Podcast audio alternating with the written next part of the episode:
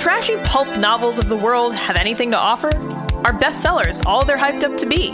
The Terrible Book Club explores whether or not you really can judge a book by its cover or its ridiculous synopsis. If you've ever seen a book and thought, ugh, who's reading this?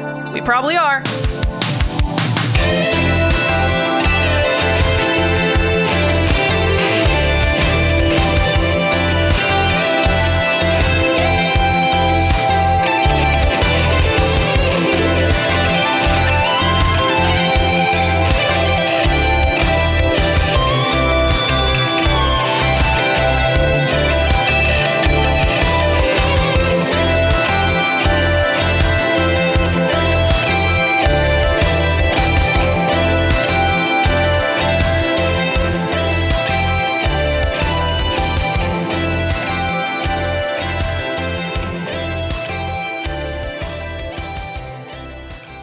Hello and welcome to episode 72 of the Terrible Book Club. I'm Chris and this is Paris. Hello. This time we read The Silent Patient by Alex Michaelides, but Michaelides. Mich- Mi- Mich- it's Michaelides. I'm, I, Yeah, it's I'm bad it's, with Greek. it's Michaelides. He's he's uh, from Cyprus. So Um, this was a, a request, uh, not by a patron, but by my partner. And she she wanted us to read this because she, for what, she's a heavy reader. I would say she reads a lot of books. And after she read this, she basically threw it in my lap and said, "You should do this for the show because it was the worst book I've ever read." So wait, did, was she assigned this book or no, Oh, no, okay. she just read this for pleasure, which is a horrific fate. Yeah, yeah. I can't imagine picking this up and being like, "Yeah, all right, I'm gonna read this great thriller," and then having it end and being like, "God damn it! Why did I spend so- fifteen dollars on this?" a, a reason she might have picked this up is because this is a uh, uh, psychology based thriller of sorts, and she has some background in that sort of work. I'm not going to get super specific about it, but she has some experience in this area, and perhaps she wanted to read a book that was, you know, re- relatable to her experiences, and it was not relatable to her experiences. Yeah, so I know we don't want to get too into it, but uh, you know, she has a she has a couple degrees, working on another one, and She's getting her You know- second master's degree. I have to call her master twice, I think, is what that means. is she d- double master, Yes, I have to call her double master. double mistress? Double mistress is, is going to be her technical uh, doctor name. I, I think I have to call her Doctor Double Mistress Rebecca. This is like there's gonna there's definitely a mixed drink called Doctor Double Mistress. we'll have to Uh. figure out what those ingredients are sometime. oh, you know what that so- sounds like a a character from the Venture Brothers, Doctor Double Mistress, Yeah, you know what? That fits. Doctor Double Mistress Rebecca. Uh, uh, so yeah, so thank you Rebecca for recommending this and also uh, for excuse you. Thank you, Doctor Double Mistress. Re- Refer to her by her earned titles. Please. It's true. She'll come for me if I don't. She'll come for me with a fucking syringe full of morphine. You know, I, I, I don't think she's. I don't think they would allow her to touch morphine. That's not the ki- back kind of background she has. Uh, anyhow, if uh, if you haven't figured it out yet, or if this is for some reason the first time you're listening to this show, uh, what we do here at the Terrible Book Club is we read books that we assume will be bad, uh, and we make these assumptions based on either a recommendation uh, or simply based on their cover, title, summary, or some combination of those things. So, unlike a lot of other shows where they read books they think well they will like, we specifically read books that we would never otherwise pick up, kind of you know in our normal reading habits. Um, and usually this experiment results in a disappointing read, but you know, once in a while we're wrong and we do like the book. Um, of course, today we did not like this book. no, I, I got this was probably the maddest I've gotten at a book in a while. Actually, I don't know, Chris. I remember when we, oh, what was that, like 20 episodes, 22 episodes ago, when we read that supposed screenplay and your brain basically fucking melted. Oh, Oh, yeah, was it, that was, the space one. that the was a- God space yeah. batteries. I don't remember what it's called. The- yeah, it's it's just a blur of images in my head. Uh, that one melted my brain and like got me upset, but this one committed like a writing sin that I have not seen committed so flagrantly before, and I think that's what got me super upset. I the thing is, I don't know exactly when we should reveal this horrible misuse of of a writer's pen. Well, I think uh, I think let's get through some basics first, and then we can talk about the content. So, Mm-hmm. uh, content warning, right up front. Uh, so you know, in addition to our usual barnyard language here on the show, Chris and I speak very casually, and we swear as you know people do in a casual setting. Um, we have this week descriptions of assaults um, and abuse. We have break-ins, like home invasions, drug use, uh, murder, and flagrant ethical violations in professional and client interaction. So if you um, if you can't handle any of that, you know maybe choose a different episode or just skip this week. Maybe you're okay with all the murders and whatnot, but the ethical violations are just too much. And they kind of, honestly, those are probably the most egregious thing. Yeah, honestly, I mean that to me, I feel like that would be more tr- that, would, could potentially trigger more people since I'm sure a lot of people have had to experience that, which Yes. sucks. Uh, so the summary for the silent patient is thus. The Silent Patient is a shocking psychological thriller of a woman's act of violence against her husband and of the therapist obsessed with uncovering her motive. Alicia Berenson's life is seemingly perfect. A famous painter married to an in demand fashion photographer, she lives in a grand house with big windows overlooking a park in one of London's most desirable areas. One evening, her husband Gabriel returns home late from a fashion shoot, and Alicia shoots him five times in the face and then never speaks another word. Alicia's refusal to talk or give any kind of explanation turns a domestic tragedy into something far grander, a mystery that captures the public imagination and casts Alicia into notoriety.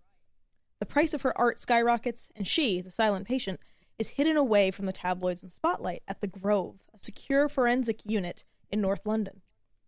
Theo Faber is a criminal psychotherapist who has waited a long time for the opportunity to work with Alicia. His determination to get her to talk and unravel the mystery of why she shot her husband takes him down a twisting path into his own motivations, a search for the truth that threatens to consume him. Um, can I? A thing I didn't notice before, but I want to point out now is that this author's idea of a seemingly perfect life. There's two details that are basically highlighted here. One of them is a famous husband and big windows. Apparently, number two. Yo, that's big- number two, Big right? house, Right big away. windows in a park in London. Your house. Specifically, the wi- the bigness of the windows Yes. is pointed out as what. I mean, hey man, I like big windows. Like, you know, I get it. You can afford to, like heat I just that like shit. that You know, it's second on the list. It's I just like that's no okay. Good husband, big windows. That's well, thing number is also, two. This this obviously this book is written for a ma- you know a general mass audience, so that sort of thing doesn't surprise me. Uh, yeah, it is a little. that's how you connect with Shallow. those people that, that can't afford no big windows. They Uh, so, uh, the so we have our, our main characters. Um, Theo Faber. He is the he is the protagonist. He is the person uh, through whom we view everything. Uh, so we are inside his head. This is an important thing. very important. to fucking remember. Very, very important that we're seeing this through his first person perspective. We are in his head. He is not telling this story to anyone. He is not writing this down. it's not a journal or no a diary. Nope. Just in his doctor's mind. notes obsession notes or Nope. anything. Just An remember. internal monologue. This is Theo's internal monologue. Uh, he is a psychotherapist. Um, you know, and he at the beginning of the book explains that he got into psychotherapy because he had an abusive father and tried to kill himself as a young person, uh, and had then went to therapy and eventually got better after going to therapy and decided he wanted to uh, also try this out. Uh, we kind of have a little bit of uh, that that you know that thing authors do where they insert themselves into the main character because turns out the author himself worked in a psychiatric unit and did some post i think postdoc uh, or post grad work in um, in therapy. So you know i mean i'm not going to sit here and say it's a total insert but you know just let's keep that in mind. The author Yeah. has a couple of years supposedly of um you know experience with therapy in this way. So consider that as well Just file that one away too. yep uh alicia berenson she is our uh as chris writes in the notes our titular silent patient Uh, you know, she hasn't spoken since the night of her husband's murder, which she committed. Uh, she uh, there's no details given. All you know is that she shot him five times in the face, and no one has any idea why. Uh, Gabriel is Alicia's husband, who she shot in the face. That's pretty. I mean, he's in the book That's to be shot in the face. yes, yeah. That's kind of his function. Uh, and he has. He, I think he gets one other scene that we could talk about later. yeah, there's like one or two, but, but Um, mostly he gets shot in the face. Um, there's also various staff at the Grove, the psychiatric facility uh, wherein Alicia is committed. Uh, there's Christian, who's the I don't know. He's yeah, he's like a rival to Theo. Uh, Indira, who is like Theo's friend there. Diomedes, Diomedes, sorry, who is the um the director of the facility, and Yuri, who is another nurse. There are also other patients, but they really only focus on Elif or Elif, uh, who is just this big, tough, violent, angry lady. Who, I yeah, I don't know. They tend to. Focus. That's really all she Yeah. is in the book. Is she's the violent patient Well, force? it so I yeah, so I don't know if we want to just address this right away. Maybe um for folks who maybe want a little more detail on content warnings and and trigger warnings. This book um is not kind to those with mental illness. it's very much not, which is alarming because of the author's supposed psychotherapy background. And Yeah. there's a lot of notes that Rebecca provided for us uh, with for this episode here that I'm probably going to pull from uh, at different points of the episode, and immediately from her background in, in this area, she notes that that a, a lot of the way a lot of the ways that the patients are presented are in this very lazy surface level interpretation of how, the way patients are and the way that their care providers interact with them. It feels more like, in her words, a law an, ep- an episode of Law and Order than yeah. I think- actual interactions between patients and care providers. Yeah, I think I think one of Rebecca's notes said that uh, the patients are like pathologized, right? It's like Yes. they're just treated as though they are themselves the illness that they have, and they have no humanity, and they act in very stereotypical ways. Like there's there's this element of constant vigilance because oh the patients are so dangerous and they're going to be so violent all the time and like look i understand that that is a reality um especially if you're in like a secure unit that requires you know um clearance and security access and all that stuff but i mean entertainment media and just even i would say even like general news reporting focuses way too much on that stuff already. Like we don't need any more of a focus on hey if you have a mental illness you're dangerous and violent. Like i just that's such a shallow and weird thing to to continue to perpetuate in this i mean this book this book was published in 2018 right Yeah, Yeah. really recently. it's very new which which is weird for us we usually don't we tend not to read very new things but um so yeah it was just kind of an upsetting Uh, or another disappointing uh angle to take Yeah, another point that's kind of related to this that Rebecca brought up is the fact that uh, this is kind of coming. Whenever I say, I mean, how do I phrase this? Let me think. I might have to edit this part out later. that's okay i mean Uh, we have that ability she feels like in books that focus on the perspective of a healthcare provider, you get more glimpses of that character interacting with other patients besides maybe the main one that the crux of the story is based around of. So you could get a feel more of how that care provider works with others and not just in this one focused instance so you get a deeper understanding of their role and how they interact and how they're supposed to interact with patients even if this one uh, interaction is suppo- supposed to be uh, not ethical or not above board or something like that. But we really don't get that much of this in this book. It mostly focuses on Theo's interactions with Ali- Alicia only. You get a little bit of him interacting with Elif, but even that is not a super above board or the right way to do things. And ba- well, the whole, you know, Theo as a whole is just ethically bankrupt. I mean, like yeah, I, I mean, I don't, I don't want to stray too far from this point that we're making, Yeah, but yeah. I will take a second to say I hated Theo from the first Oh. page. yeah, he sucks. So I think actually, I guess I guess in that respect the author did a good job of making sure that we hated him. But um anyway, Theo sucks. The the protagonist, the main character is just he's just an insufferable bro. I just hated him the whole way through.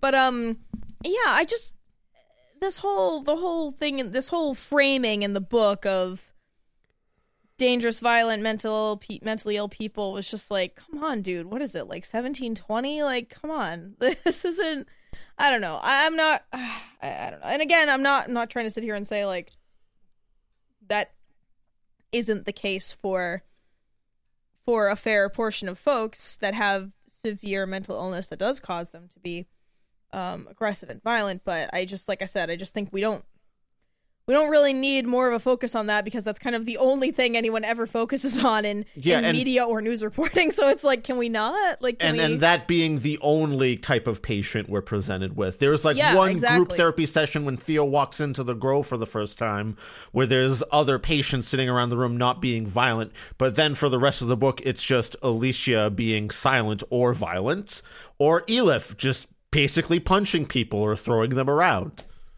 Yeah, um Yeah, I just I mean and in, this kind of a this kind of a portrayal further demonizes mental illness and makes people feel less comfortable seeking help um if they feel like they do have a problem. So yeah, I, I think this is a very problematic viewpoint and setting and framing for a story like this because you could easily have humanized everyone you know, given more depth to the other patients and the therapists that are working with them. Uh, but this book was pretty.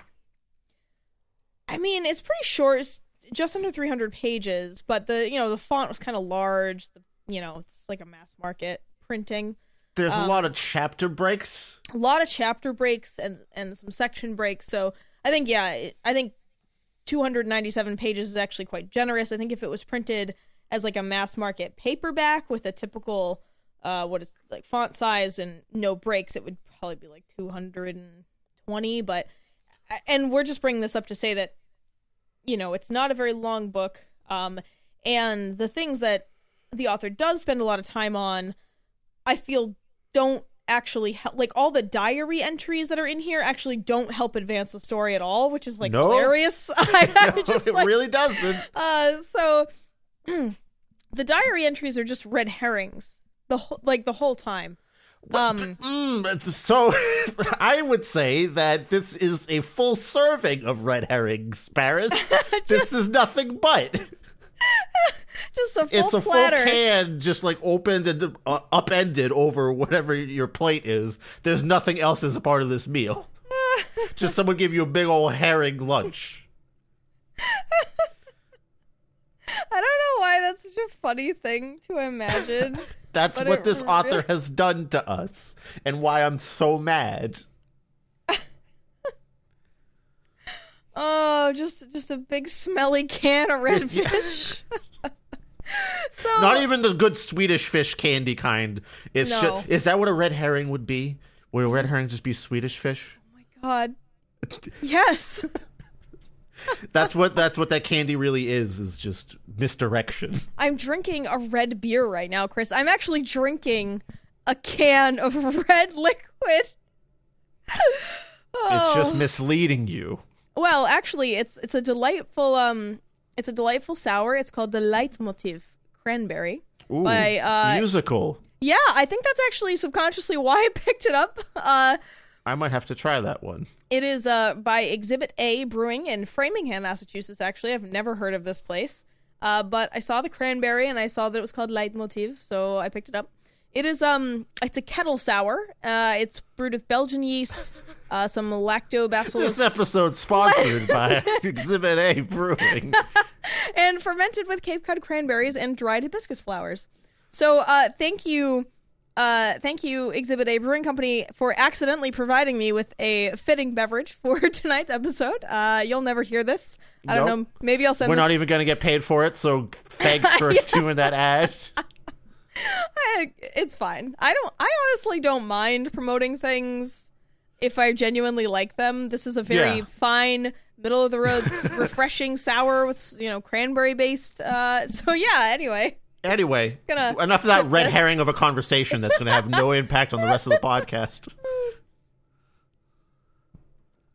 no, it's keeping me going. Um, mmm, tart. All right. Well, with that, let's get back into this sour plot. Oh, Uh, So, so we talked about one of the major issues in the book, uh, which is that mental illness is treated, you know, mental people with mental illness are demonized. Mental illness is treated as, you know, only violence and aggression and bad and blah blah. blah. Um, so main plot points. So you immediately hate Theo because it's pretty obvious that he's super obsessed with Alicia, and that's all he thinks about is, oh man, I gotta I gotta fix her. I gotta figure it out. She's been silent ever since she killed her husband. I'm gonna be the one to I'm gonna be the one to crack this egg. Like I'm gonna be the one. like immediately step one an unethical approach to how to do this where you're just treating a patient as a puzzle box that you must solve for your own personal i don't know getting your rock well that's how it's presented is that he just wants to do this because oh she's this ultimate uh, puzzle to solve for theo and if he could do it he could prove that he's a really good psychotherapist In our final round of psychotherapy, we have the the final boss, the silent patient. yes And if Theo can how beat how are you supposed to th- uh, provide care to someone provide therapy when they can't even talk to you the final test Yeah, and honestly, I was like, this is pretty common. There's plenty of people who are nonverbal who need mental health care. So, like, I don't know why this is treated as, like, the be all and that. Like I said, the final boss of psychotherapy is Alicia Berenson. I mean, it's obvious that Theo is kind of a star fucker, right? And just wants to do this because he wants to be close to someone who's famous and get notoriety and also become famous himself. Um, and yeah, so the book starts with him going, "I gotta, I gotta do this. I'm gonna quit my job." And a- or a job finally opened up at the Grove where she is, um, you know, basically being cared for, held, cared for. I yeah, I don't, I don't know that she's being held there willfully because she murdered someone. Um, and he applies for the job and gets it. And immediately I was like, whoa, whoa, whoa, back the fuck up. I'm sorry, what? What? Like, wait, this murder happened six years ago, but now you're really intent on, like, figuring it out and helping her? Like, I didn't, I thought the gap in time was very strange. I don't know. How did, did you feel that was odd as well? Yeah, I would guess that's just how long he had to wait for a position to open up there. A lot of the the beginning of the book mentions that oh, the Grove is on its last legs. There's like an administrator there who's representing the interests of people providing the the financial upholding for the for the Grove and she you know they they're running out of the patients there they're going to shut the whole thing down and that's kind of like this time pressure element that Theo has from his supervisor Diomedes where he's like, oh, you know, we're probably going to get shut down anyway. By the way, Diomedes as a whole, I don't get that guy. He's just in his office all the time. Theo walks in, he, he's basically like, I'm going to try this like weird bullshit that should not pass any ethical standard whatsoever. And he's like, hmm, that's a great idea, Theo. Why don't you do that? I think we have to think outside the box with our patients. Meanwhile, he's got a bunch of like harps and instruments set up in his office because he thinks music is healing and he's just pulling like patients in there sometimes to play music. Like he's trying to set up some kind of bands because he couldn't make it elsewhere. He's not a very good supervisor. he's not, uh, clearly he, he must have been like a bad musician. He couldn't hang with any other bands. So he's like you know what? I'll bring my harp in here and we'll just get people all my patients to play over here. And that's to- that's totally gonna work. Yeah theo why don't you go meet up with the the the patient's family. That'll work. No, I won't make you fill out any kind of release form, which is a point that my partner brought up in her notes that if you're talking to a family of a patient, you absolutely have to sign a release form. I mean, this this, was in England. It's obviously, you know, they probably have different rules, but I imagine it's something similar if, you know, Yeah, sorry, I went off real hard right there. seems a little cavalier to be like I mean, and, and Theo does mention in the book, "Oh, I know I'm not really supposed to talk to them, but I'm gonna." You know, I mean, so it is noted that this is not an okay thing to do and in fact Theo does it so that you you don't you know you you develop a dislike for him and understand that he is constantly pushing boundaries. Um but like you said Diomedes or Diomedes or whatever the director does seem pretty like fine with all these things that He's just that up in his Theo is office like, mm, yes, that sounds lovely, Theo. Why don't you go fuck up the idea of psychotherapy ethics some more? I'll just be tinkling the guts over here. That's what I call playing the harp, let me tell you. I got a sonata to finish. Come back later. Oh yeah, doesn't he like one time he walks in and uh Diomedes is napping? Like Yeah. he just wakes up the director of this fucking hospital for a nap from a nap and I'm like, what? Um I don't think there's like 24 hour shifts in a psychotherapy unit. no, because they already said they they're like running out of patients, so I don't Yeah. know Uh yeah, but I just had to sit here in the office and get a couple more tunes out. I was waiting for Elif to come in. She, she and I were working the whole night over here. That's why she's so upset today. We couldn't get a nice groove going. She's a brilliant oboe player. Brilliant. Uh, no, but that's that's true. I actually did forget about the fact that he was like, "Oh yes, I have all these musical instruments because I invite everyone, patient and coworker alike, to come and play with me." And I, I did forget that that happened. Please be a part of my harp band. I can't find anyone to play with me. No, Chris, Chris, there are, it's not just a harp. I don't know why you're harping on the harp. There is is Well, like- that's what you do with the harp. Oh Jesus. Uh so so yeah, as as Chris was talking about before we kind of got off on this tangent about other ridiculous shit. You know, Theo gets there and immediately it becomes psychiatric survivor where it's like Today on Psychiatric Survivor, Theo Faber has only six weeks to make artistic murderer Alicia talk. Can he do it? like smash cut to montage. This week, like I- yeah. This week he tries just going up to her old family's house without asking anyone or doing anything like that. Next week he's gonna just try walking up to her old gallery provider, or I don't know what you would call the person that like hangs Ga- her paintings. gallerist. for- I don't know her friend. Gallerician. It was her her old best friend uh, and gallerist. I don't know. I'm not really sure that's a word. I'm gonna check the internet real quick. Gallorian is. That's, that's- yeah. So yeah, just like every. oh no, that's that's literally what it is. Okay, okay. I feel I feel less I- bad. Is it gallerist? yes, I was correct. Oh, there you go. Well, that. learned something new. That's so. Those of you with gallerist friends, now you know what to call them. I actually do know someone who is a gallerist, and I think that's why it was in my mind. I just realized that. Uh, anyway, yeah. So he gets there, and it, yeah, it, it just becomes this weird, like, all right, you ha- and all the other providers are like, all right, we have six weeks, like. We have six weeks. Theo's gonna save this facility. He's gonna save Alicia Berenson. All right, break. like, Yeah, they all like, just like, so except for. Christian, who's kind of skeptical because he just has to be the rival care provider, even though he didn't really do like. Theo makes reference to having worked with him before and just kind of not liking his attitude as if he's a shit because he he thinks he's like a shitty care provider, which is fucking hilarious coming from the guy that every other chapter is like, man, I know I shouldn't do this, I'm gonna do it. Yeah, also, uh, I gave up my successful career to take a job at a crumbling facility that's literally going to close in a few months so I can get close to a celebrity patient and become famous. But yeah, that other guy, I don't know, I don't like him. Christian's the jerk here.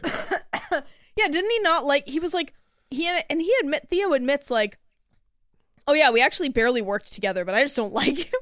yeah. You're just like, okay. Um yeah, I mean so interwoven with uh Theo's experience at the Grove and treating Alicia, we have uh we have his uh he gives us some background on his life and there's a lot of talk about his wife Kathy and their relationship. And then there's a third piece which is Alicia's diary entries, which again I feel like just fluffed out this book and provided so they I feel like they fluffed out the book and provided no actual content that mattered.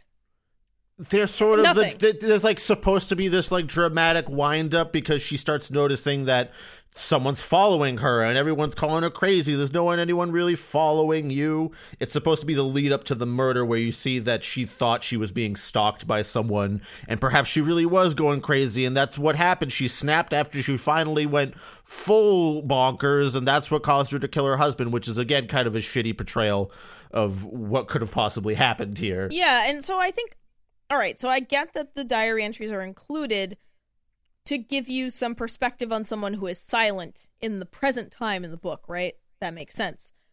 However, the diary entries are written like a screenplay. You get full dialogue, like Yeah. background, you know, clothes, wardrobe. You just get it's like it's like you're just reading another section of the book which doesn't make sense and it really kind of pulls you out of the element, right? Like you don't feel like you're reading a diary. You feel like you're just reading more of the book. And and the diary entries and Theo's right Theo's uh internal monologue for the rest of the book, they're kind of in the same voice. Like, yeah, I very much. Like I did not I could not distinguish between the voice of Alicia's diary and Theo's inner monologue. It just was not different enough. Um and I get that so the diary entries would have been fine if A, they had been written like diary entries, B, had been written in a different voice, like in actually in the character of Alicia.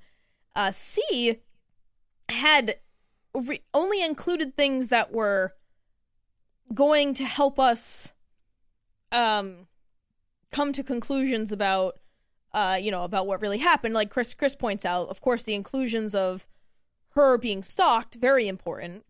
Um but, But not so like, much like her talking about the coffee shop she likes to hang out at a no lot. no no. i did not need to read about the coffee shop i didn't need to read about her fighting with her stupid best friend who is also very annoying like I, I get that you want to add some color, but in a book this short, which with this many characters that you need to care about, it's like just was not handled well.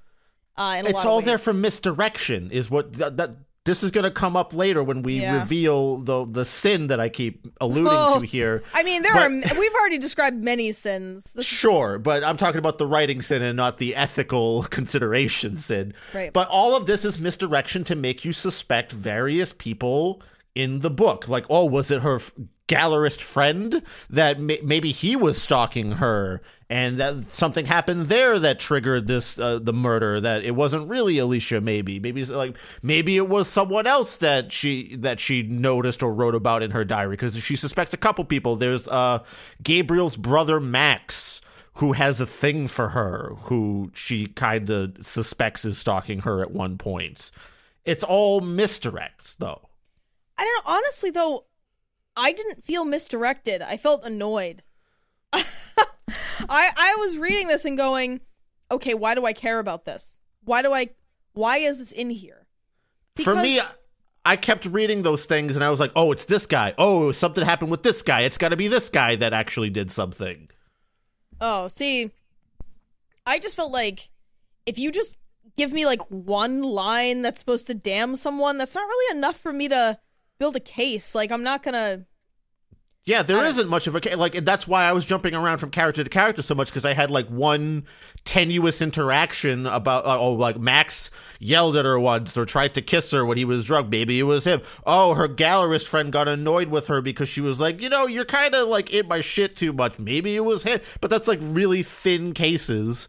And then from Theo's perspective, you're kind of getting it from maybe like oh something weird's going on in with the kid. I even suspected the, the fucking harp playing supervisor at one point somehow because he was just such a weirdo in there, and I was like. Chris, suspects everyone. I literally suspected everyone but the uh, the true culprit. oh, that's say. funny. Is I only I immediately was like, it's uh, it's obviously this guy. Like, So we had totally opposite experiences reading this book. That's but we funny. we were both upset by the yeah, yeah. Uh, so anyway, uh, t- you know, towards the beginning of the book, uh, you know, this is just it's just Theo moving to the Grove and trying to treat Alicia and just doing weird shit to try to get her to talk. Um, I visited your family. What do you think about that? Is literally a thing that he does. He just like, Yeah. oh, you won't talk. I went up to your old house. How about that? yeah. Which seems so stupid. Oh, he you was won't like, he was talk. like, hey. I was in your room. Oh, He's like, hey, I talked to your aunt you hate. How about that? Like, okay. Um, I read all your internet history, huh? You gonna talk now? You want to talk yet? You want to talk about your persona, Alicia? No, I'm kidding. That's, that's not a thing that happens. Um, So, you know, you come to find out uh, that Alicia's mother, uh, when Alicia was young, I think her mother was 32 at the time, uh, Alicia's mother basically tried to kill both of them by driving their car into a wall. Them being Alicia and her like cousin that she lived No, with. no, no, no. Just Oh Alicia yeah. Oh and her yeah. mom. Okay. Uh, That's right. I Uh, forgot about the whole. There was a weird family situation after. Yeah, yeah, just Alicia and her mom. So obviously, you're gonna have kind of a chip on your shoulder about your mom trying to murder you as a child. Um, so her mom succeeded in murdering herself, of course, uh, but Alicia survived, and Alicia's dad didn't take it very well, and was a yeah was just a jerk about it and basically said, "Oh, I wish Alicia had died instead of her mom." Uh, so you know, not a great upbringing. And then alicia has to live with her horrible aunt and her cousin. And she and her cousin develop a really close like brother sister relationship basically. Um so yeah so you're like all right she had a really abusive childhood. That really sucks. Um you know that there's some really traumatic stuff obviously that would fuck anybody up. Like your parent trying to kill you uh in a murder suicide your dad saying he wished you had died and then getting thrown into the home of an abusive relative. Like yeah that would that would break most people. I i get it. So you know you learn these things and you're like okay um you know of course theo talks about his own past um being a just being i think physically abused and uh, maybe verbally abused by his father um so they both share that but weirdly he never uses that as a therapy technique No, he never draws upon that. There's this whole thing about like counter transference. oh yeah why don't you take us away here Yeah, because this was uh, one of Rebecca's major notes. Is there's this concept of counter transference that gets brought up in like page 17 of the book but the way the author puts it is like oh as a therapist what we do is we take the problems of the patients and we absorb them for the patients he literally says like we cry for them or something which like that. is not at all how you're supposed to handle. It's not like therapists are like bad feeling sponges that wring themselves out at home every night so that the patient doesn't have to feel the feelings. That's not at why all. Why would what- anyone do that job That's that sounds terrible and like the worst way to interpret therapy. And that's not even what the concept of countertransference is talking about.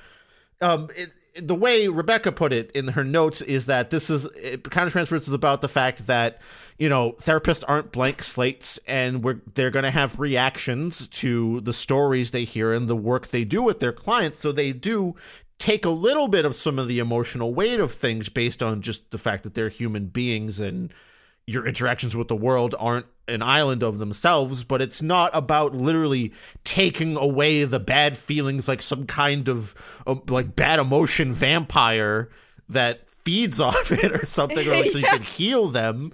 It's it's it's about just having the self awareness to realize that your work with these people has an impact on you and your emotional state, and you need to be cognizant of that. But that's not like the be all end all of therapy. It's just a starting point to think about your interactions. Yeah, so that was a thing that came up in the book a lot that seemed very off. Um and at one point later in the book, Theo hasn't seen his old therapist in like I don't know, 3 or 4 years or something. And he just rolls up to her house at 10 p.m. Yeah, and she's just like, "Yeah, sick, come on in." And I was like, This "I is because know. I don't the know if reason he does this, do that." the reason he goes out and does this is he- he discovers his wife has been cheating on him. One day he gets home from work. Oh, I got to find the passage. Oh, I don't know if I can. Go He, go on. He gets home from work. He, he's like, "Oh, my wife's not home. Time to get high." And he busts out the weed he hid in the house, which is like a, a little like you can't just tell you. I, I, his excuse is that she finds it gross that he would, you know, she would find him immature for it. And when she actually discovers that he's still smoking weed later on in the book, that's the attitude that she has.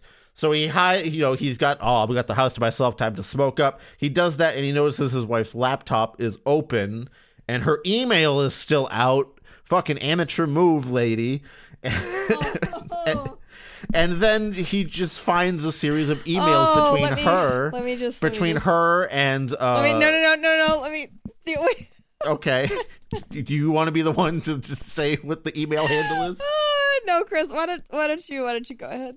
Um, it's between Kathy and Bad Boy Twenty Two having flirtatious conversations back and forth, Okay. and talking about how they fucked in public a bunch. So, subject read Little Miss Fuck from Catarama underscore one to Bad Boy 22.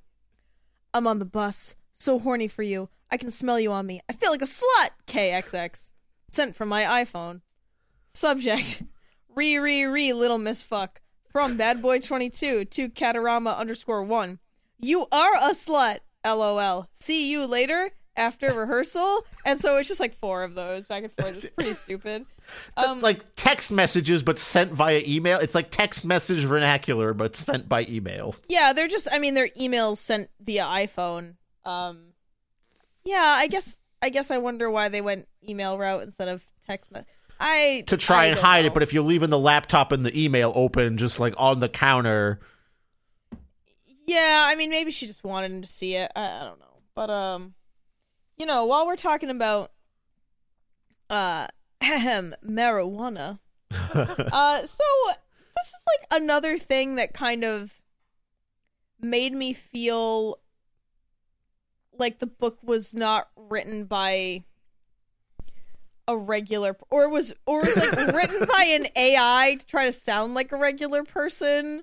Um oh shit, where's the sorry, here it is. Um so like Chris mentioned a little bit a little bit ago, um Theo's wife Kathy doesn't like when he smokes weed. Uh so there's this little anecdote where he talks about weed and how it makes him feel. And I'm going to read it and then Chris is going to let us know if this has any merit. I'd been smoking marijuana since university. I first encountered it during my first term, alone and friendless at a fresher party, too paralyzed with fear to initiate a conversation with any of the good looking and confident young people around me.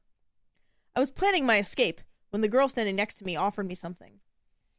I thought it was a cigarette until I smelled the spicy, pungent, curling black smoke. Too shy to refuse, I accepted it and brought the joint to my lips. It was badly rolled and coming unstuck, unraveling at the end. The tip was wet and stained red from her lipstick. It tasted different from a cigarette. It was richer, rawer, more exotic. I swallowed down the thick smoke and tried not to cough. Initially, all I felt was a light, a little light on my feet. Like sex, clearly more fuss was made over marijuana than it merited. Then, a minute or so later, something happened. Something incredible. It was like being drenched in an enormous wave of well being. I felt safe, relaxed, totally at ease, silly, and unself conscious. That was it. Before long, I was smoking weed every day. It became my best friend, my inspiration, my solace, an endless ritual of rolling, licking, lighting. I would get stoned just from the rustling of rolling papers and the anticipation of the warm, intoxicating high. All kinds of theories have been put forward about the origins of addiction. It could be genetic, it could be chemical, it could be psychological. But marijuana was doing something much more than soothing me. Crucially, it altered the way I experienced my emotions.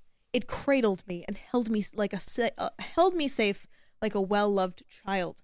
In other words, it contained me.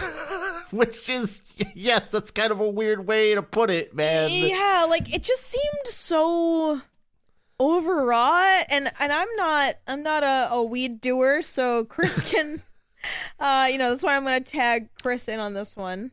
I mean, I can vouch for like the feel, the ritual of getting all your, you know, d- grinding up the weed and like maybe if you're rolling things up, that there's a little fun to be had in there, but not like I'm so I'm getting high off of that alone. There's just sort of the fun ritualistic aspect of doing a task that you know might might make you feel okay later. The containment part is interesting to me. I, I, you know, sometimes it can take the edge off of some anxious feelings. Maybe, And that and that is that is something that he literally says. Um you know, people need a drink or a joint to take the edge off the endless anxiety. And yeah, like as somebody who drinks alcohol, I totally get that. But to say that it like Yeah. alters your how you think emotionally totally is really reaching far. It might make you have a different thought or two or let you chase a strand that you might not have chased before for sure. But it's it the feelings of well-being like maybe the one- maybe the first one or two times you smoke, but then after that it's pretty much just like hungry, sleepy, a little bit happy, maybe a little bit. Not even really happy, just kind of like all right. Fuzzy? Yeah, fuzzy, Like good hungry. Yeah, fuzzy, hungry, sleepy is the best way to describe it. So you become like three dwarves in one. Become Sure, the triple yes. dwarf. Yes. All right. The tri dwarf. A more accurate description of how weed makes you feel is, is becoming a tri dwarf. Yeah, that Uh, so and and the weird thing is immediately after I stopped reading, there's actually a further explanation that makes it even weirder.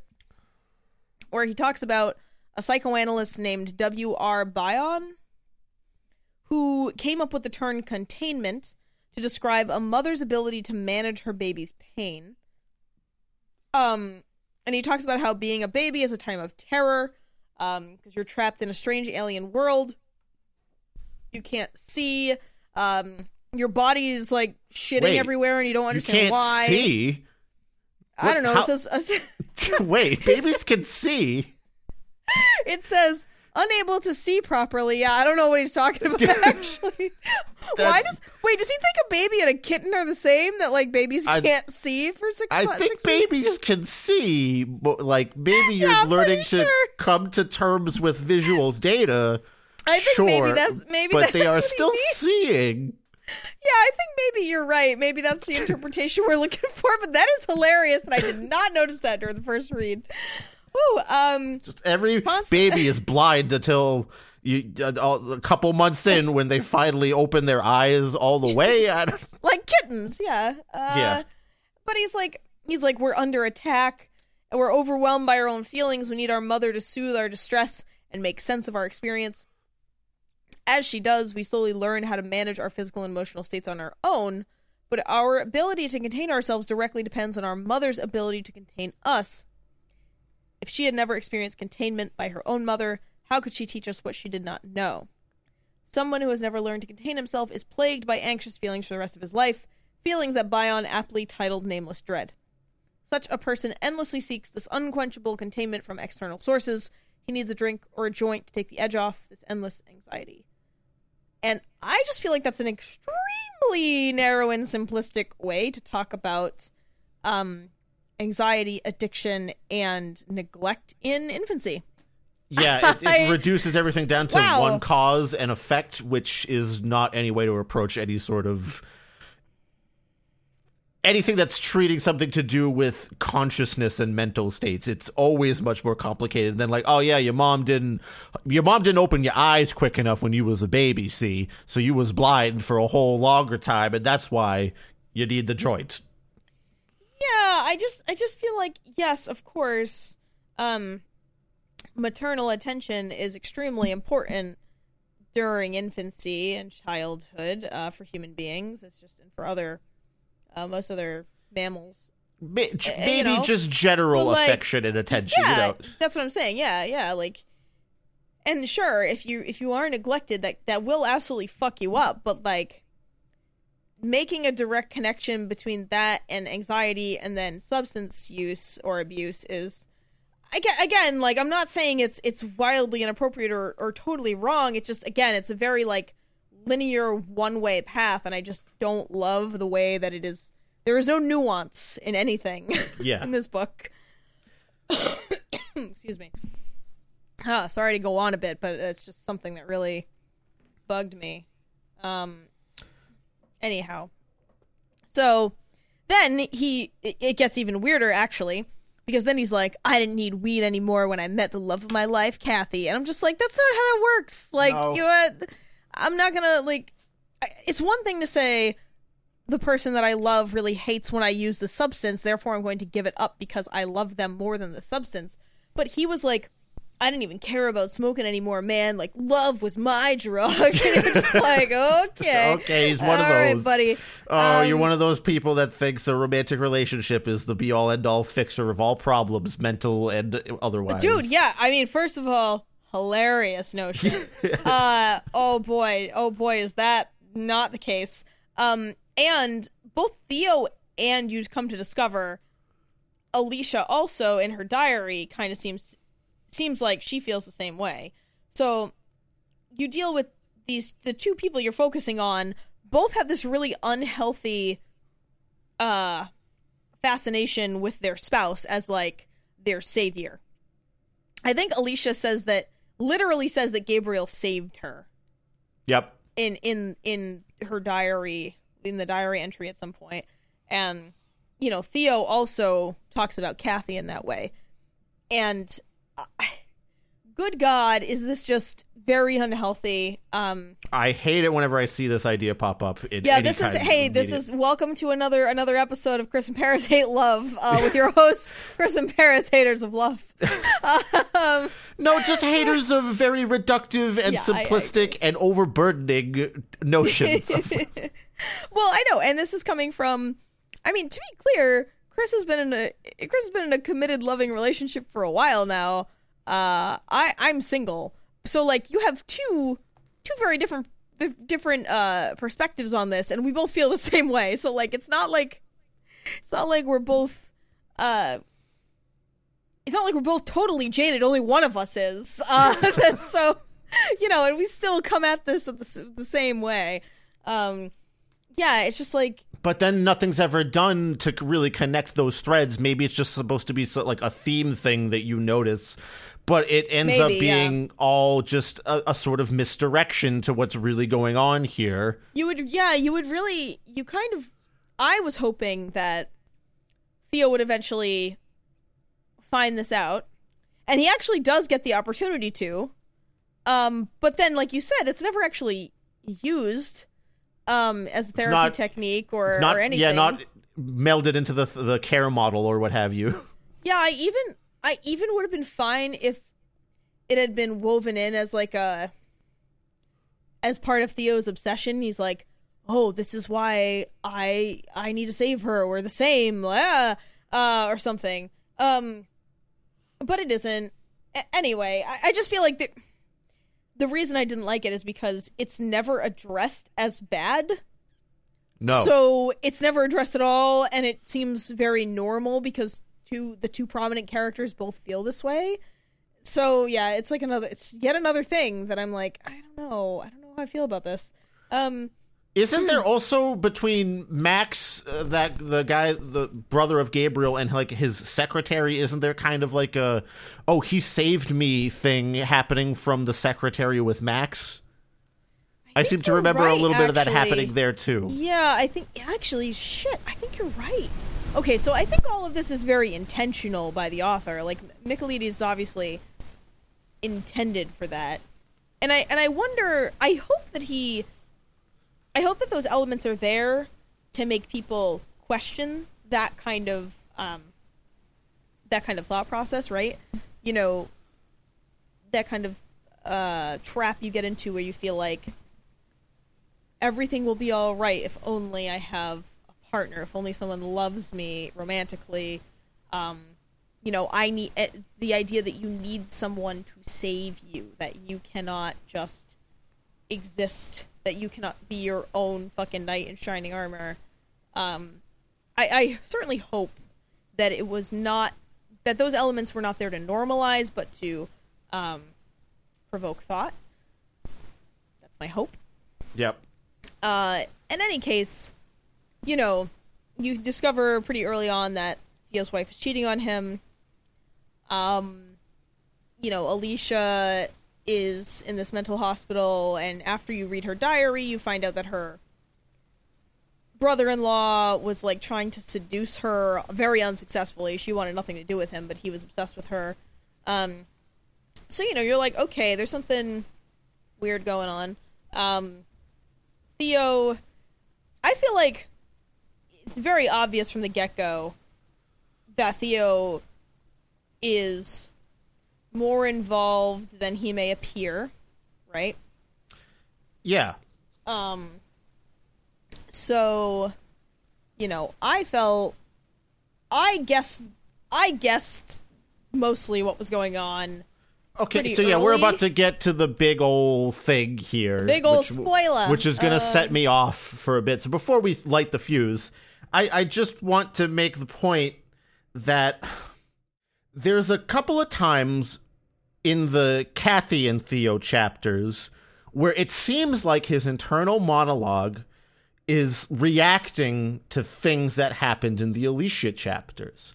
When he discovers that his wife is cheating on him, um, he starts actually following her around, and he's he starts to follow the the man that she's cheating on him with around because he basically watches them fuck in some bushes or something. I don't know why they have they they're always fucking outside. Like I think number one thing about like hiding your cheating thing is maybe do it in an enclosed space with a like a lock between you or something. But whatever, I'm not going to quibble about that bit. No, that's just I mean that was part of the appeal of this. Yeah, and, Uh, a- right. anyhow, um, it, and then some of the things in the Alicia chapter seem to be colored by his thoughts about the the cheating that he's witnessing there, and there's even some allusions to uh, Alicia trying to seduce him in way like a lot of the other workers in the hospital. Some are even like, oh, those types of patients can be very seductive. Be careful, Theo.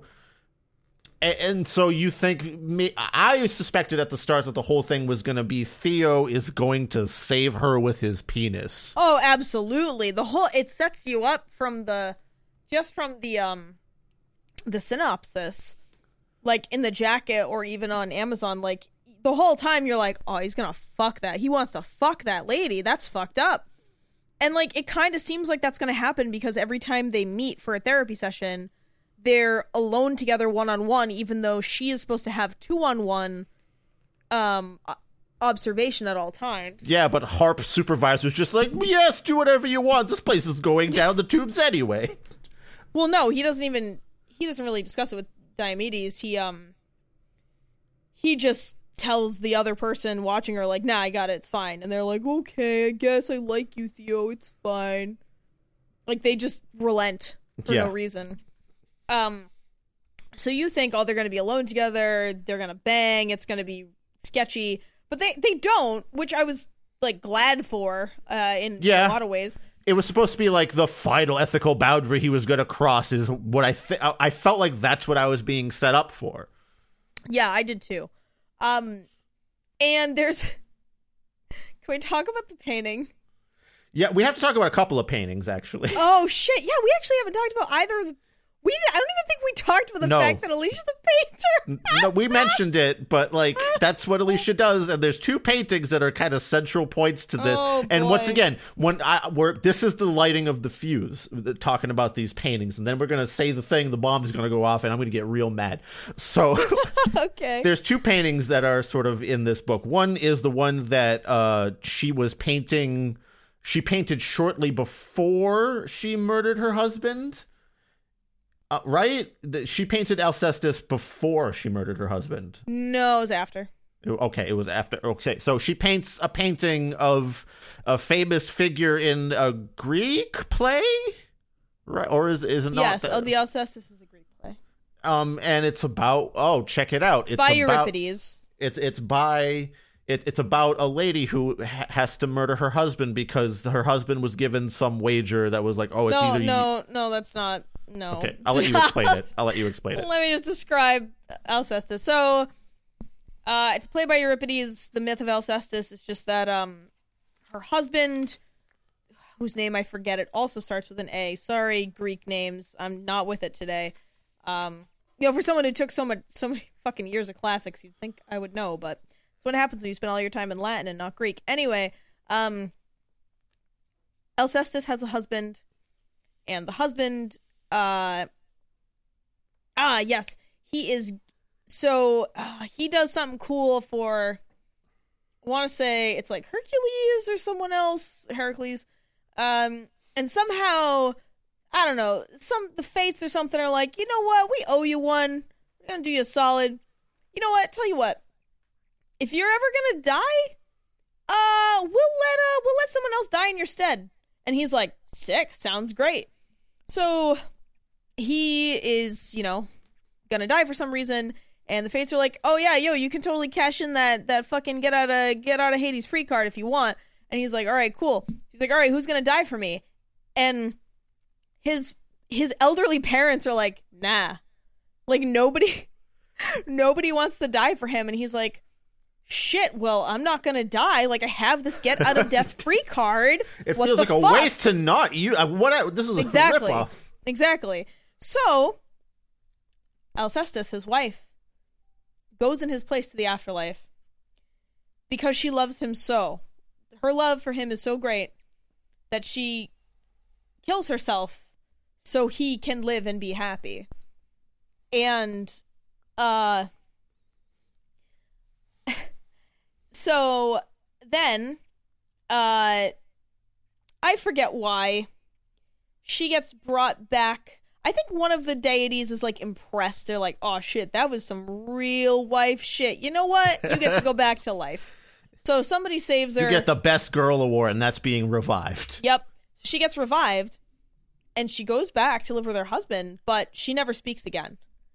And I just feel like that's like this strangling grief knowing that you died for someone you loved so they could be happy um but that you kind you you died for them because of their own cowardice basically Yeah. because they were unwilling to die and would rather let you, the person who loved them, uh, suffer.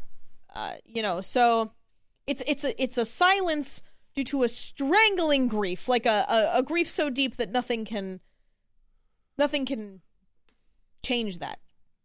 And I I don't know that that's comparable to the situation presented in the novel. Kind of not. So, And I kind of feel like this dude, the author, is from Cyprus, and so obviously the Greek Greek stuff is. I mean, that's the. I'm sure that he was raised with all of these Greek myths, and he. It seems like he just really wanted to fucking shoehorn this in there, you know. uh, and and the funny thing is, I'm not really sure how. I'm not sure how he would have done it otherwise because I read in I read an interview.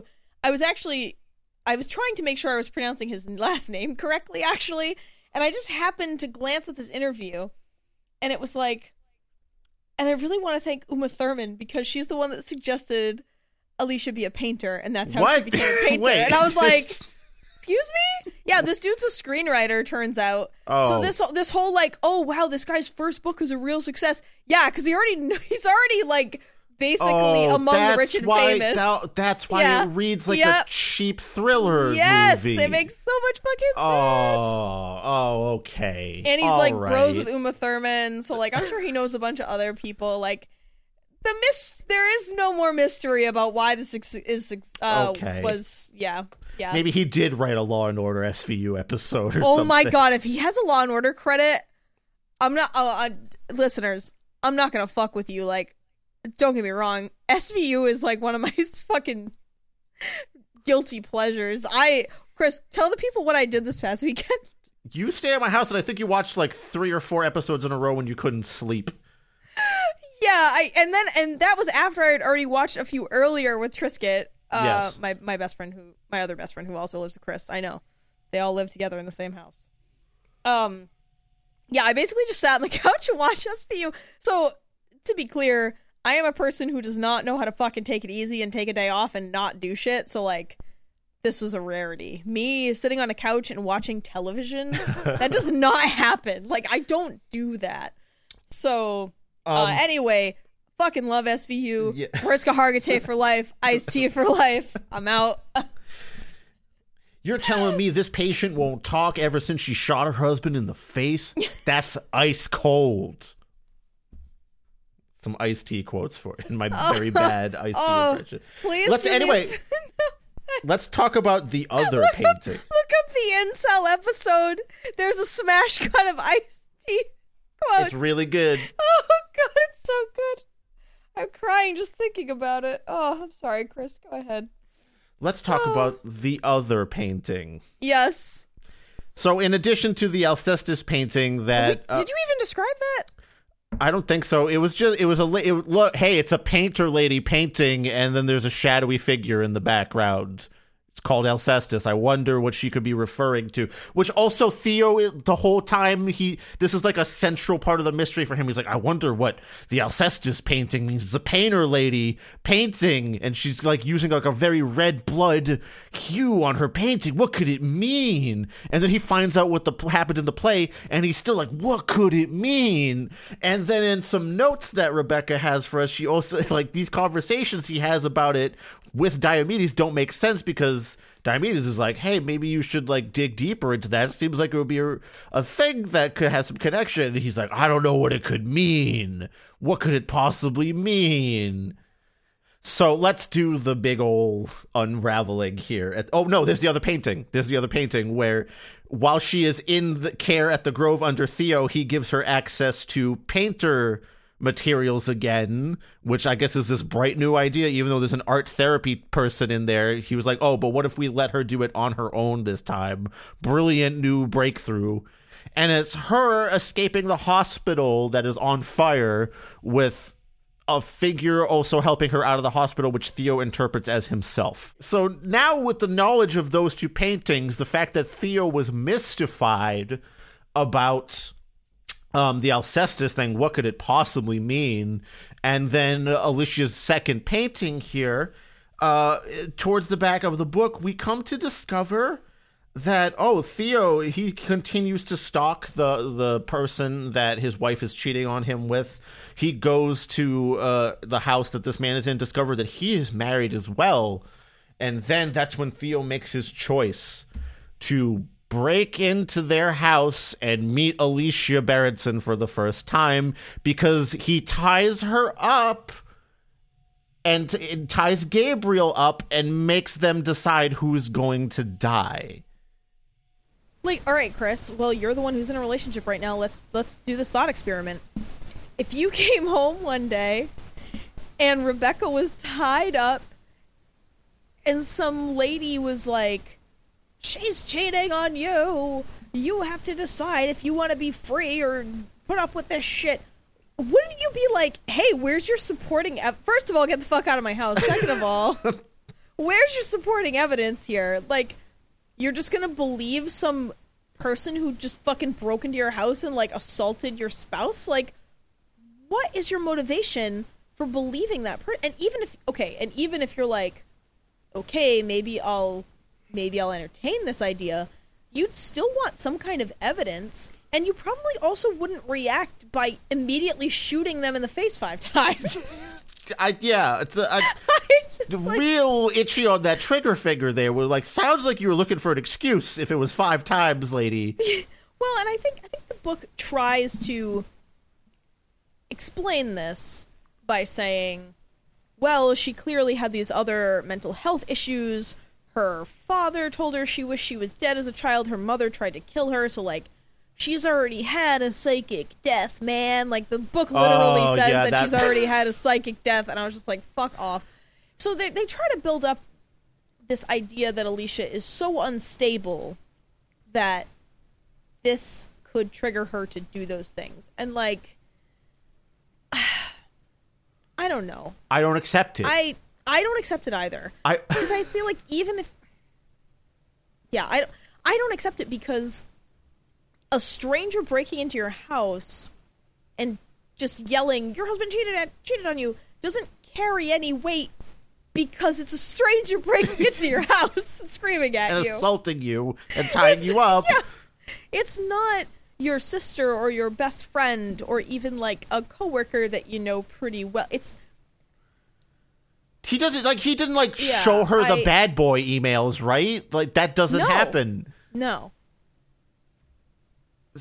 Okay, so that's the one part of this that doesn't make sense. Now let's get back to the other crushing reality here. It's that so Theo's the one that presented this Alcestis uh, gambit t- to Alicia, and then she paints a painting called Alcestis, and he's like, "What does it mean?" And then Yeah. he then he he finds about the out about the plot of the play, and he's still like, "What does it mean?" In his internal monologue for the whole book. That's not. I get you're trying to do unreliable narrator. Oh, he was lying to the whole time, but he's not writing this in a journal. It's just Theo's inner thoughts. Why Right. is he acting like he doesn't So- understand in his own inner thoughts? I know, like he's not he's not like you said, he's not writing a journal. He's not um he's not uh giving an interview, he's not talking to a friend, he's not interacting with anyone else. And like even even that last ditch effort that or that last opportunity, he doesn't even have multiple personalities, which is where I thought this was going. No, he's just cognizant of it all the time, except he's just lying to you, the reader, of his thoughts. I, I Yeah, they honestly, it's a really cheap deception. I mean, I would have felt cheated if he had multiple personalities, but at least that would have made the writing make sense. Like you said, like no one is sitting here and that's like you're supposed to leave some clues that the narrator isn't reliable or he, something's not on the up and up. But if Well, the guy I mean, just you know- doesn't understand the, the whole painting thing and he's going around thinking like, I really got to solve this mystery. I really have to solve it. What is it? What could it be? It's so vexing. It leads me to all these ethical boundaries that I cross freely because I have to make her talk. Why does he have to make her talk if he knows what happened? yeah. I and also I was wondering if he waited 6 years because he was hoping she wouldn't know what he looked like because he wore a mask when he broke into their house, but somehow she recognizes him anyway. Yeah, because she attacks him the first time that they're one on one together, pretty much. Yeah. Eh, it's, I just yeah, I don't know. Sorry, continue. and then Alicia like painting the painting of Theo bringing her out of the the, the grove that's on fire. How Yeah, does what was the motivation there? how does that make sense at all if she knows it was him from the beginning? I think the the only way that I rationalized that was that she was trying to make him believe that she didn't a she didn't know and b she was trying to keep him sort of wrapped around her finger so she would continue to be less medicated and get additional privileges. Um which makes sense to me, but it was kind of a re- it was just a stupid inclusion like it Because Theo is like legitimately like, oh, I, I wonder what this other painting could mean as well. It- it- there's no clues in his inner thoughts that he he knows this is a misdirection. Even though when he, it's like the revealing part after she attacked him, he was like, oh, that's when I knew that she definitely knew it was me. Or when she lied, like she makes up a story actually about what happened that night to sort of misdirect him. He's like, I knew she was lying about that. So what was what what is the point of all this? If you were gonna put her in a coma anyway, after you got her to talk more? oh, Because so like if she was silent the whole time, you wouldn't have had a problem, but then when she starts talking more, you put her in a coma because you're worried about her incriminating you finally. Well, I think I think all of this can be explained um, because you're supposed to think of Theo as um, somebody who needs to be recognized. Uh, you know, needs needs the attention and um, what's the word I'm looking for? The validation of doing well, being famous or whatever. So I think what happened is his need for that was so great that it overrided his you know, his need to keep it all a secret because he he just thought he had the upper hand and everything, right? Um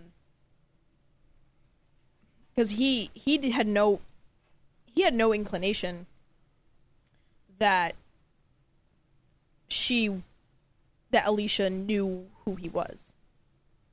Uh, so he thought he just had everything under wraps and he could, you know, he could win both prizes. You know, he could um, get away with this weird crime, which I'm not even sure what he would be charged with other than home invasion, uh, because she ultimately.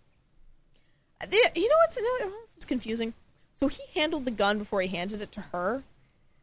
Did they not run his prints? I, unless you have a previous criminal record, the prints won't return anything. Yeah, but uh, I guess yeah, I guess I don't know how England works. This this does take place in London, in and around London, so I don't know. Um, but yeah, I I just yeah, so I think that we're meant to believe that yeah, his his need for notoriety and his obsession with getting credit for solving this is greater than his than his concern about being found out for the crime because it's been 6 years. She doesn't give it away that she knows who he is. I don't know. It is it's still weird cuz like you'd think he'd just want to get away with Why does he crime. bother going to like all these like her family's place and her gallerist's place and be like, why doesn't she talk? Do you know why? I need to figure out the mystery of why she doesn't talk. You fucking know why she doesn't talk. Yeah, I that yeah. So why are you going to all these places? Like he he basically goes to these places just to say he went to these places at Alicia as if that's going to force her to talk. His whole strategy is like, hey, I, I, I saw your I, I saw your cousin the other day. Uh uh uh. What do you think Well, about that? I he think told me maybe- about I your mean- dad.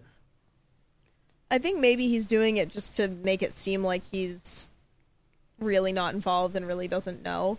But again, if we are just in his inner monologue, why are we presented with it as though he doesn't know? Like, why is he lying to himself constantly 24 7? And, and again, it's not a multiple personality fugue state thing. At the end, at the end of the book, he's like, "Yeah, it really was me the whole time. It was just." And also, like, the the time thing between the Kathy and Theo interaction Oh, chapters, it's right. it's really, really, really modeled to make it look like he was coming home from work from the Grove back to Kathy at the same time because a lot there's a lot of like stuff from that those interactions coloring his thoughts at the Grove and vice versa. Maybe on a second read I might come to find that it was it was a little bit more obvious, but it really is meant to be built out like that. And that combined with all the other misdirections of like all these other dudes that are in Alicia's life, it's really just th- that plate of red herrings that we I told you about being served at the top of this podcast.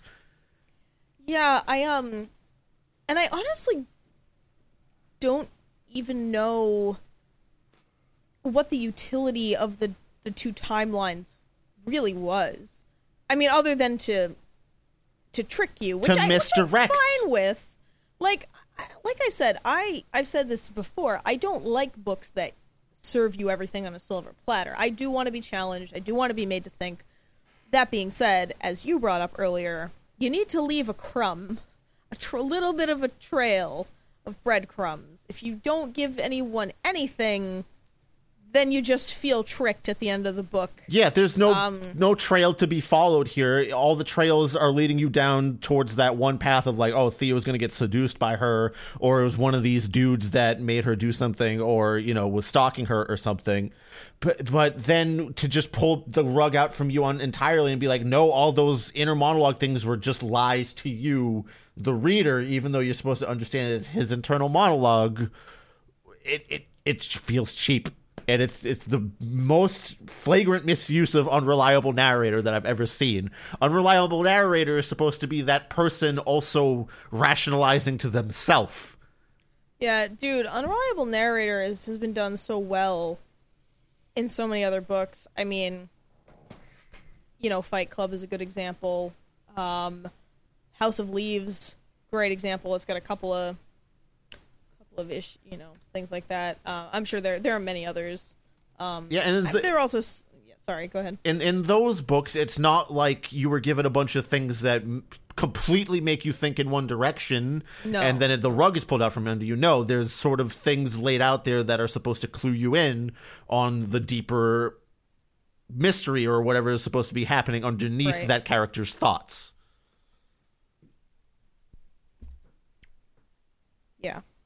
So, yeah. So you. So, uh, sorry. I know we've been we've been kind of talking, kind of dancing around it, but there are the chapters are actually there are actually two different timelines happening. Where like you're in the past when Theo discovered that Kathy was cheating on him, and then started stalking Gabriel, and Alicia, and then there are the chapters in the present where he is at the Grove working with Alicia seven years later, approximately.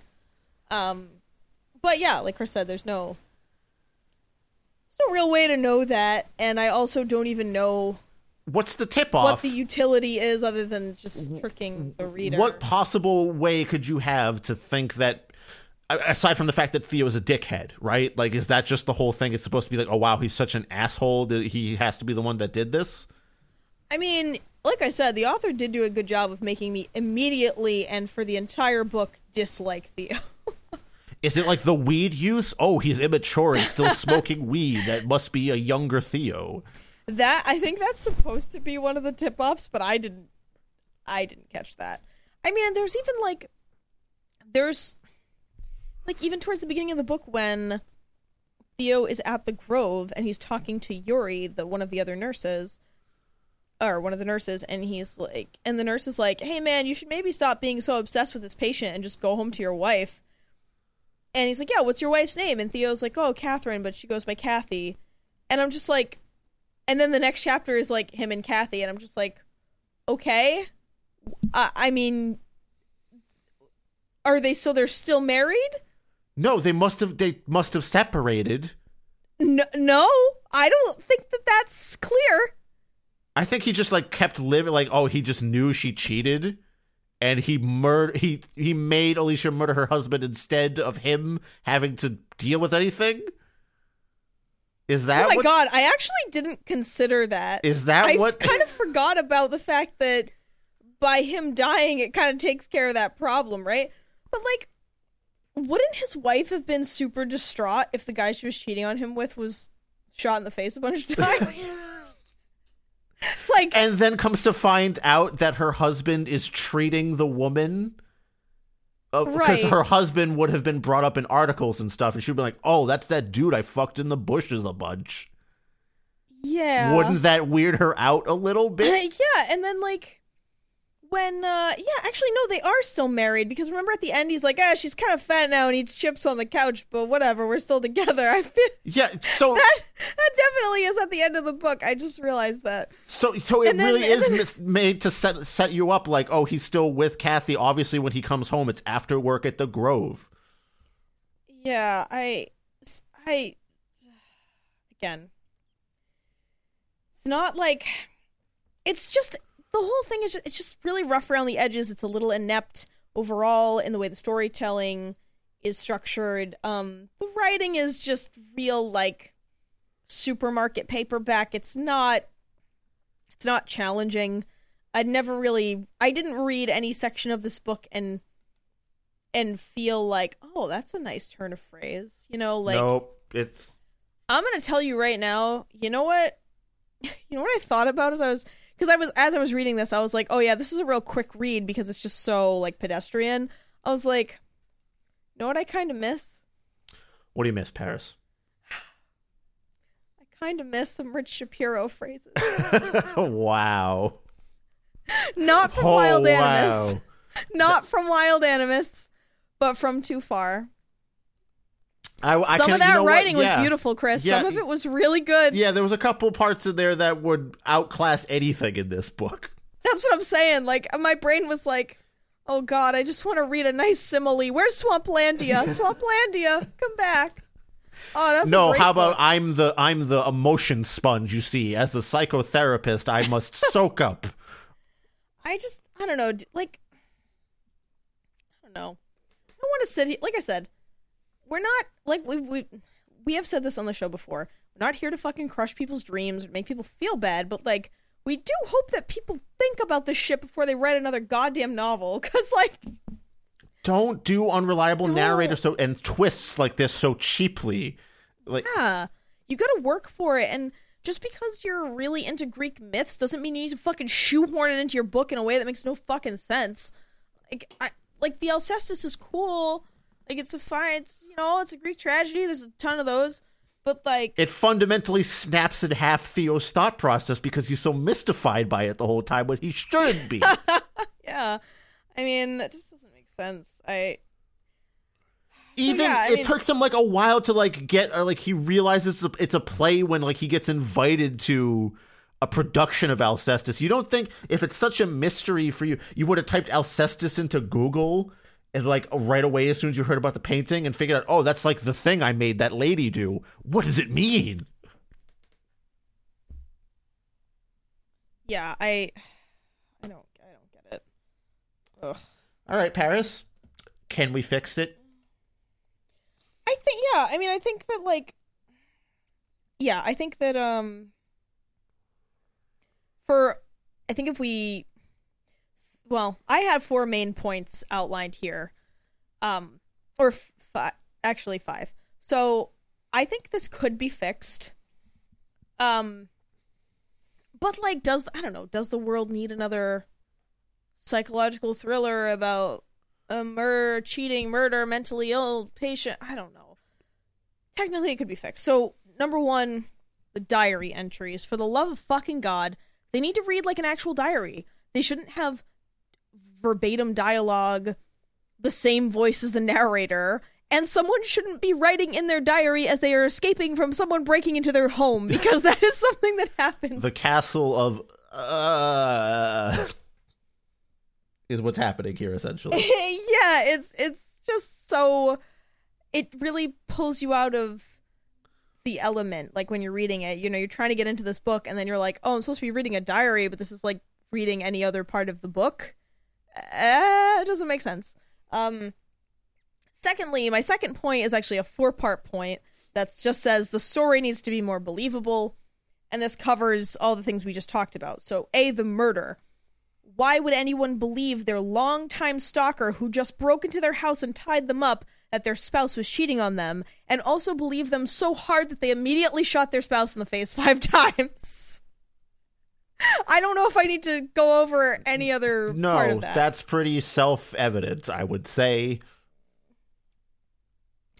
Um, yeah.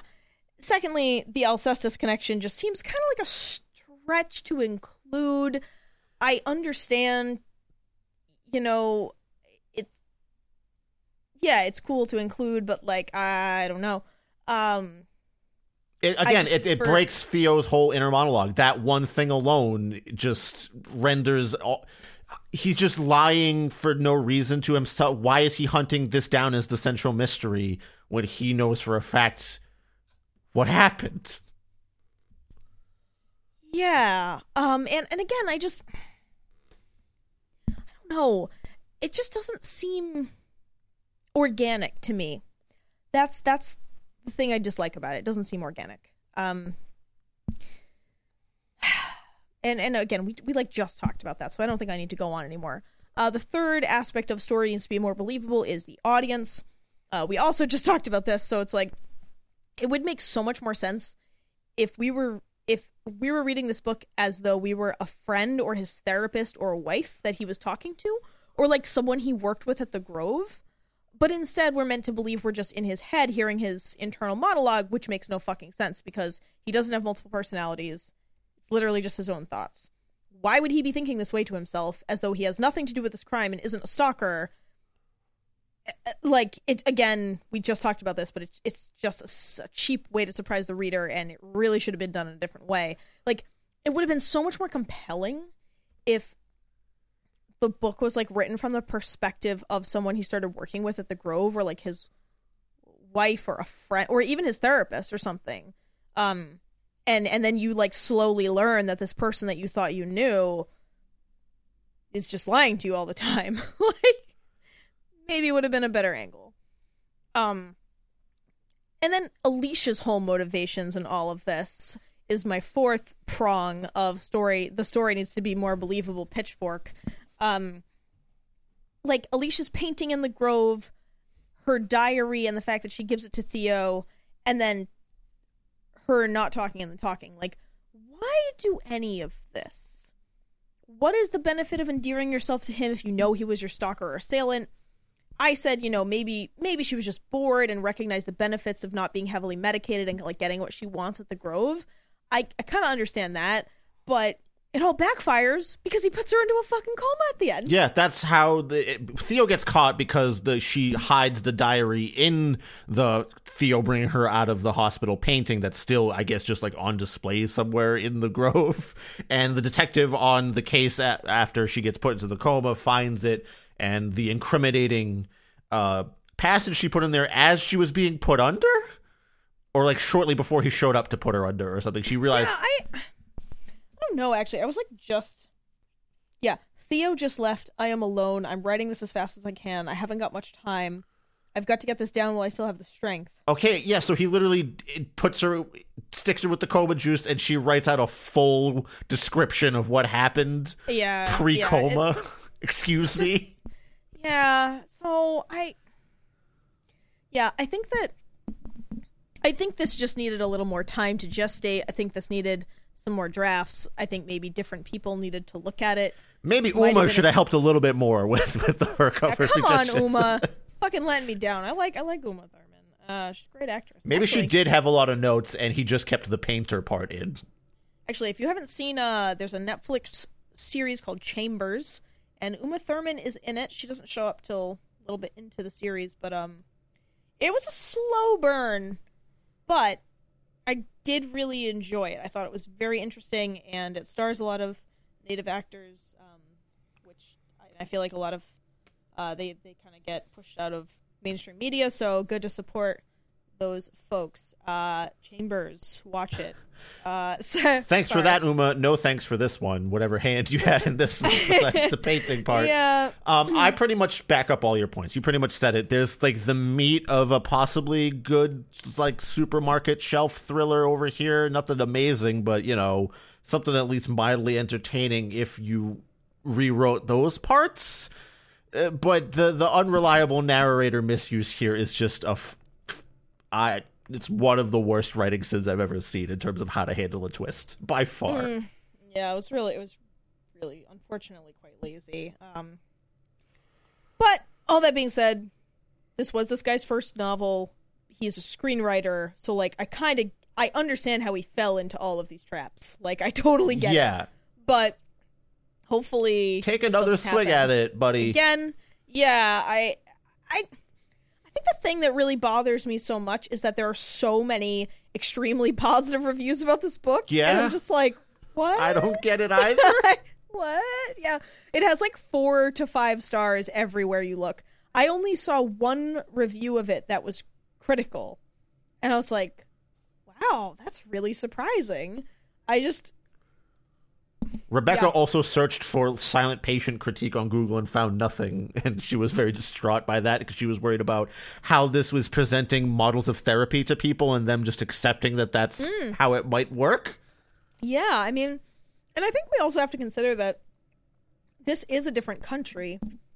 And perhaps, perhaps England is just still the wild, wild west when it comes to mental health. I don't know. I don't Like- think so. I mean, I wouldn't either, but like, you know, I'm. I guess I'm just saying we're not all knowing mental health experts, but still, um, yeah, it, it is definitely concerning in that way. And I, like I said, it. You don't want to continue to perpetuate these harmful ideas about patient care mental illness, and I. That is something that does really actually that should have been on my list of can we fix it? Sorry, that's another element that Yes. definitely needs to be changed. More like- interaction with non-violent patients and humanizing mental health patients, Yeah. perhaps. yeah, maybe like just a different setting entirely for this, you know. uh so yeah. Don't uh so yeah, don't read The Silent Patient. Oh. I don't think that this is really worth your time. It wasn't. It was for sure wasn't. Um, thank you to Rebecca for recommending our, this book to us, but we do not recommend it to you. No, I mean I think if even if you're just looking for a quick thriller read, I mean there's- plenty of other shit out there. Um this isn't certainly is not. It's not it's not ranked as like one of our worst ones, but I still don't think it's worth your time to read. Like I said the writing didn't do anything for me. You can spend your time So- better elsewhere. Yeah, yeah, story was kind of a mess. It's just eh.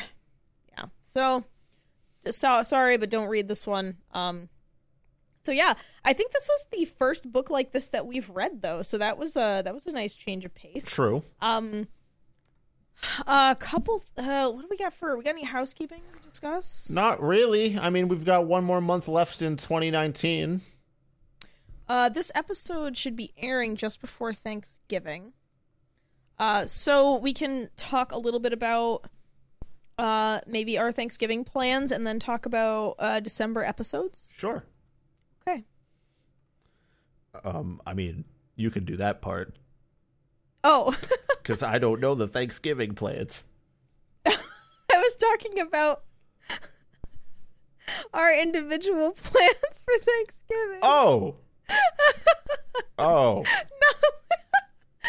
don't have a secret lair with Thanksgiving plans and like a bat suit. Like I, Oh, um, I was planning on uh, making a whole bunch of mac and cheese for my family for Thanksgiving. That's my plan. oh, that's great actually. Yeah, I kind of thought like, hey, maybe I'll let my mom just handle the bird this year, and I'll do all the other stuff. Oh, that's cool. That's nice of you. honestly, I have the ulterior motive of mac and cheese has not been a thing at my family Thanksgiving for for at, at any point, and I want it to become a thing. So I'm taking matters into my own hands, and I'll say I'll do all the sides and salads and cranberry sauce, but we're also going to have this mac and cheese that I'm making here. Chris is reshaping Thanksgiving. I am. I'm coming in and shaking things up for my family Thanksgiving. I was actually looking forward to spending Thanksgiving with y'all, but instead, um, I am going to Montreal. I'm going to Messe des Morts. It's a black metal music festival. Um, so I'm going to be having poutine for Thanksgiving dinner with some of my friends. Um, uh, yeah, I'm I'm excited. A bunch of my friends, uh, one of my guitarists, and like a bunch of our other friends do this every year, and I just have never been able to go because of work. Um, but now you know I have a normal job and I have I can take the time off, so I'm gonna go enjoy that. It's gonna be fun. Um, seeing some bands I'm really excited about, like uh, Make a Change, Kill Yourself. Uh, that, that's. Uh, I'm realizing that bringing up that band in light of this episode is uh, counterintuitive, Sure. perhaps. But um, uh, Pretty good metal band name. make a change, kill yourself is uh, uh obviously a depressive suicidal black metal band. Mm-hmm. Uh, but um, a- anyway, uh, get to see them. Get to see Monarch, QUE. They're excellent. Uh, Cult of Fire. Um, ooh, who else? There's a band with a made up name that I can't pronounce because it's not a real word. Paris, all Uh, band names are made up. I don't know if anyone's told you this yet. Well, no, but I mean, they created a word that doesn't exist. So that's that's different. Uh, I can't. It starts with an M. I can't fucking remember what it is. Uh, I can't remember. I mean, a lot of other Oh, bands do that. You got your Karnivools, perhaps that that do What? Karnivool. K A R N I V O O L. They're actually really fucking good. They have a stupid name, but they're is- really good. You might actually Okay, so like they're like them. so they're like fvneral fvkk. Yes. Stupid name, amazing band. God, so fvneral fvkk and karnivool. Yeah, listen, I, I know it sounds like it's an ICP affiliate kind of thing, but it's not at all that. it does. Okay, so, um, God, I was trying to think of other other. Uh, I'm also seeing Spectral Wound. Um, I'm trying to think of some other. Oh wow, I think I'm just like, oh oh um, how could I forget shit? The, uh, yeah. So so so a lot of great great black metal bands. Uh, but yeah, non black metal. I guess listen to Karnivool and Fvneral Fvkk. F F V N E R A L F V K K. Again, Vernal. it sounds. I know it's gonna take. I'm gonna. I'm just gonna. Be, I'm gonna beg you. If you're into, if you're into epic doom metal, like the style of music that my band plays, Concilium, uh, or if you're into like Candlemass or Solitude Aeturnus or uh, Scald, uh, check out Fvneral Fvkk. They're they're they're liturgical epic doom. They're fucking great. I just wish they had a different name. I don't know how you would describe Karnivool, Chris. Um, prog metal. other than Dracula trying to say carnival. It's it's carnival. if you like like Devin Townsend project or like Anathema, you oh, might, you might be into whoa, them. anath- anathema. That's a very different. Uh, thing to include. I, when I think of anathema, I just think of distant satellites and weeping on my floor uncontrollably. So that's Karnivool. that's- Okay, Karnivool is good dream theater. Let's put it that way. okay. All right.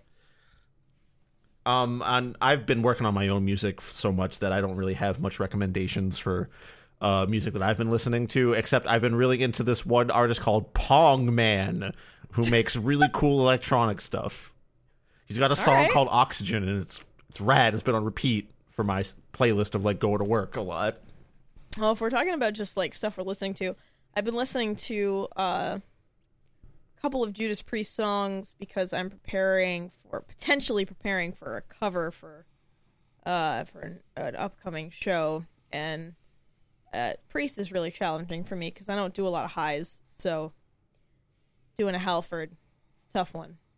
Been really into uh specifically Defenders of the Faith is the album I've been listening to a lot. So um anyway, that was kind of a Have you been listening rant- to the the main version of the album or the one with the Patriots logo on the cover? if anyone if you look up uh defenders of the faith on youtube there's a series of videos where the the background image like the static image while the music plays is like the album the image from the album cover but there's patriots logos pasted on the shoulders as though the like i don't know megatron or wha- whatever it is Mecha Tiger. It's a Mecha Tiger. it's a mecha tiger is like also a patriots linebacker or something and it's it's it's even funnier because you it's hard to see because the colors are so similar that you don't even notice it the first couple times but there's a there's a little note in the text under the video that's like please stop messaging me i know i'm sorry i didn't realize there were patriots logos on it um, Hilarious. so anyway, uh, so yeah, so sorry about that musical digression. How about we Uh, thank some patrons? Yeah, um, actually, how about we talk about December real quick? Oh yeah. So we are doing kind of a crossover thing with our our friends over at the Amazon Book Club. Uh, they are another book club podcast out of New York. Um, so we are going to be doing uh, kind of a we're we're each reading a book from the same series. Uh, it's a Christmas themed shitty book series. Um, the ABC dudes are going to be reading the first book in that series, and then Chris and I have chosen uh, another random book in the series. So that's going to be fun. Uh, and then we have uh, we have something special going on for the end of December. Know, Chris, you It's wanna- craft time on Terrible Book Club. Get we your have on. we have Get your hot glue. yeah, we've procured a book of holiday crafts, and we will be attempting a craft or two, or perhaps three, probably two. Um, there will be a video segment of us attempting to do these crafts on our Patreon. So if you are a five dollar or above Patreon subscriber, get ready for some um, craft antics from Yeah, your Terrible I Book guess- Club friends. For I guess we'll decide if we want to make the video publicly available in the holiday spirit, but we'll decide later depending on how funny it is. Um so yeah, so we're going to be suffering through some old school American Christmas craft bullshit. Uh that includes recipes by the way. Yep. so Oh, so yeah. Uh December is going to be a fun one. Uh and then hopefully we'll be able to take our little sabbatical like we did last year where we kind of took like six weeks off from tbc by pre-recording a bunch of episodes over the holiday break uh, we are hoping do that again. So you will not experience any interruption in your tbc feed. That tbc drip will just be steadily. going steady every other tuesday. But paris and chris in real life are going to be pre-recording all that shit so we can take a fucking break. Not that we don't love y'all and love doing the show but man sometimes i just it's nice to Need a have a little space. yeah.